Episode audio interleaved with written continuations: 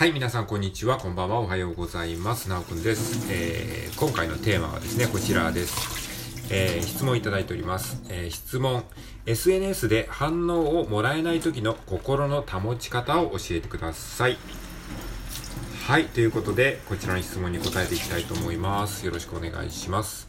はい。ということで、まあ、SNS にね、投稿をね、コツコツ続けてるけれども、反応がね、こう、あんまりもらえないなっていう風に、えー、なってしまうと、結構ね、あの、心が病んでしまったりとか、えー、凹んでしまったり、えー、する人も多いと思うんですけれども、そういった時にね、どう心を保てばいいのかという、まあそういったご質問だと思いますので、それに対してお答えしていきたいと思います。はい。まああくまで僕の考え方なんですけれども、もしよければ何かの参考にしてみてください。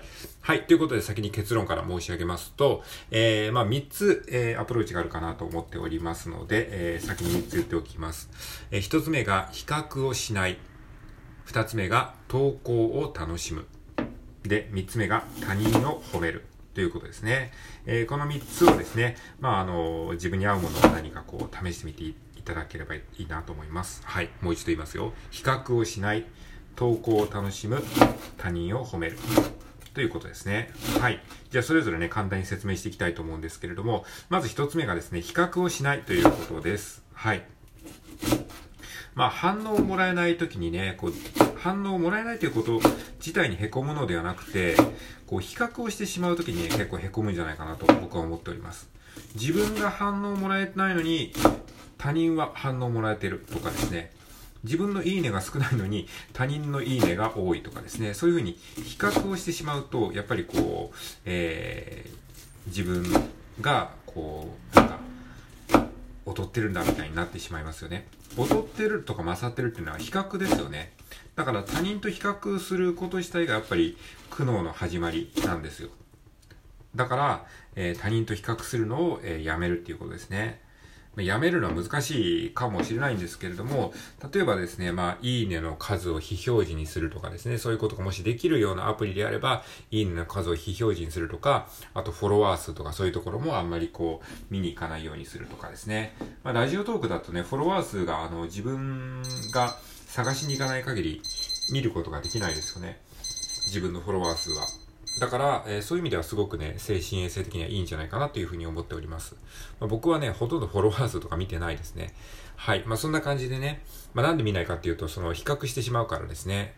まあ比較は、あの、フォロワー数はね、ラジオトークでは比較はできないんですけれども、やっぱりこう、増減値ですね。その、前よりも減ってるじゃんみたいな。頑張ってるのに減る時ってあるじゃないですか。フォロワー数とか。あの、えー、こう、普通さ、普通に考えればさ、努力すればするほど右肩上がりになるっていうイメージがあるじゃないですか。だけど、それに反して、頑張ってるのにもかかわらずフォロワーが減る時期とかね、あるんですよ。そういう時ってなんかすごいなんか凹むじゃないですか。努力してんのに減るってどういうことみたいな。もうそれはもうキリがないので、だからそういうことも比較しない。もうね、あの、そういうのは天気みたいなもんなんですね。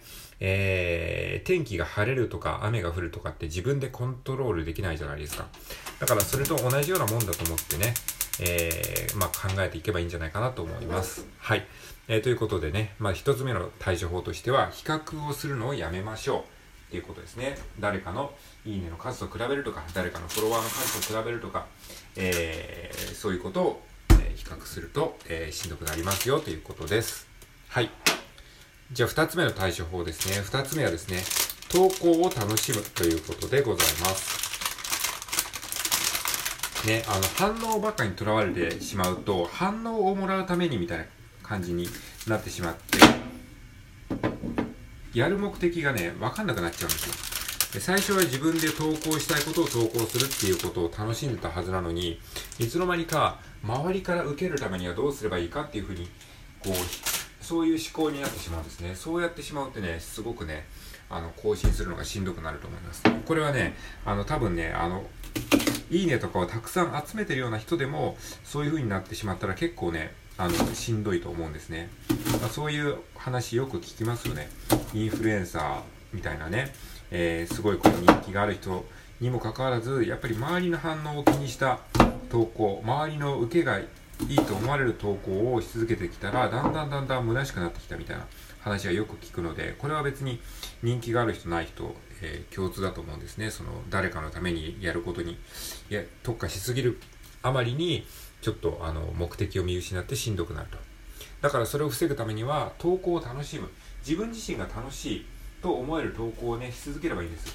たとえ反応がなくてもあの自分のためになるなとか自分が楽しいな自分が一読者として楽しいなっていう風な投稿を続けていけばいいんですね。でそれが仮に反応がなくてもあたまたま見てもらえないだけなんだとか、えー、まだ時代が追いついてないんだとかですね、えー、まあ、少なくとも自分は見てるよっていう風に思えばですねあのそんなに気にしなくなると思います。はい。だからまあ、あの、もうとにかく楽しいっていう風にね、あの、没頭すればいいと思います。だかその反応とかを気にせずに、えー、自分のやってることに集中するっていう風な感じに、え、なるといいんじゃないかなと思います。そうしてると、だんだんだんだんその楽しさがね、伝わってきてね、あの、ポッポッポッとポツポツと、こう、あの、リアクションしてくれる人がね、出てきたりすることもあるんですよ。だからそのなんか、あ自分なんかいいねが少ないからっていう風に落ち込んで卑屈になってると、その波動がこう、あの、内容にも出てきてしまうので、そうするとね、どんどんあの悪循環になってしまうので、えー、反応がなくてもね、あの自分のペースで、投稿を楽しんでいくといいんじゃないかなと思います。はい。ということで、二つ目の観点が、えー、アプローチが投稿を楽しむということでございました。はい。じゃ最後三つ目いきましょう。三つ目はですね、他人を褒めるということですね。はい。他人を褒める。自分にいいねがつかないとかさ自分自分が他人から認めてもらえないっていう時っていうのはもう自分自分になっちゃってるので結構ねあの心が苦しくなるんですよ。でそれをじゃあどうやって解消すればいいかっていうと他人を褒めることですね。自分に向きすぎてるベクトルを一回他人にこうなんか向きをね、変えるんですよ。そうするとね、あの、自分のことがね、あんまりどうでもよくなるんですよ。自分のさ、いいねが少ない、自分が褒められない、自分が認められないっていうのは、もう自分のことしか考えてないので、他人のことが見えてないんですよね。で、それって別にあなたのせいだけ、だあなた、あなただけではなくてですね、みんなそうなんですよ。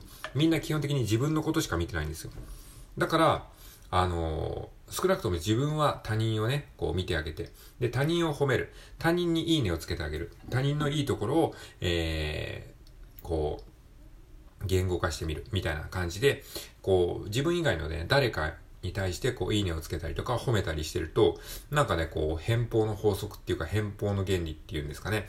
そういう世の中の仕組みっていうか、宇宙の仕組みっていうのがあるのかわかんないですけど、なぜかね、他人にいいねをつけたり、他人を褒めたりしだすと、えー、それが自分にも返ってくるんですよね。で、それは直接その他人から来るわけではなくて、なんか別にその自分がしたっていうことを具体的に分かっ、相手が分かってなくてもなぜかこう、返ってきたりするんですよね。不思議なもんで。はい。まあそういう、あの、原理があるので、えー、自分に反応がないって思ったら、えー、逆に他人を褒めるっていうことをやってみるといいかなと思います。自分にいいねもつかないのに他人にいいねなんかつけられないよって思うでしょ？うまあ思うんだけど、そこをあえてやるとね、本当にすごい効果絶大なので、騙されたと思って一回やってみてください。はい。ということで、今回はですね、うん、SNS で反応をもらえない時の心の保ち方を教えてください。という、えー、テーマでお話ししました。えー、ポイントをまとめるとアプローチは3つあります。えー、1つ目は比較をしないこと。2つ目は投稿を楽しむこと。3つ目は他人を褒めるということですね。で、こういうことをね、あのコツコツやっていくと、だんだんだんだんね、こう、SNS 筋力みたいなものがついていって、あんまり反応がもらなくてもね、気にしなくなってきます。いい意味でずぶとくなってきますので、えー、コツコツね、えー、めげずに続けていってください。で、まあそうやってやっていくとね、あの、自然にこう、あの、見てくれてる人は見てくれてるので、あの、リアクションもらえたり、あの、ポツポツすることもあるので、えー、継続していきましょう。まあ諦めたらね、そこで試合終了ですから、やめたらもう全部終わりですからね、えー、コツコツコツコツ、まあ地道に自分なりのペースで続けていくことが大事だと思います。はい。えー、ということで今回以上です。何かの参考にしてみてください。聞いてくれてありがとうございました。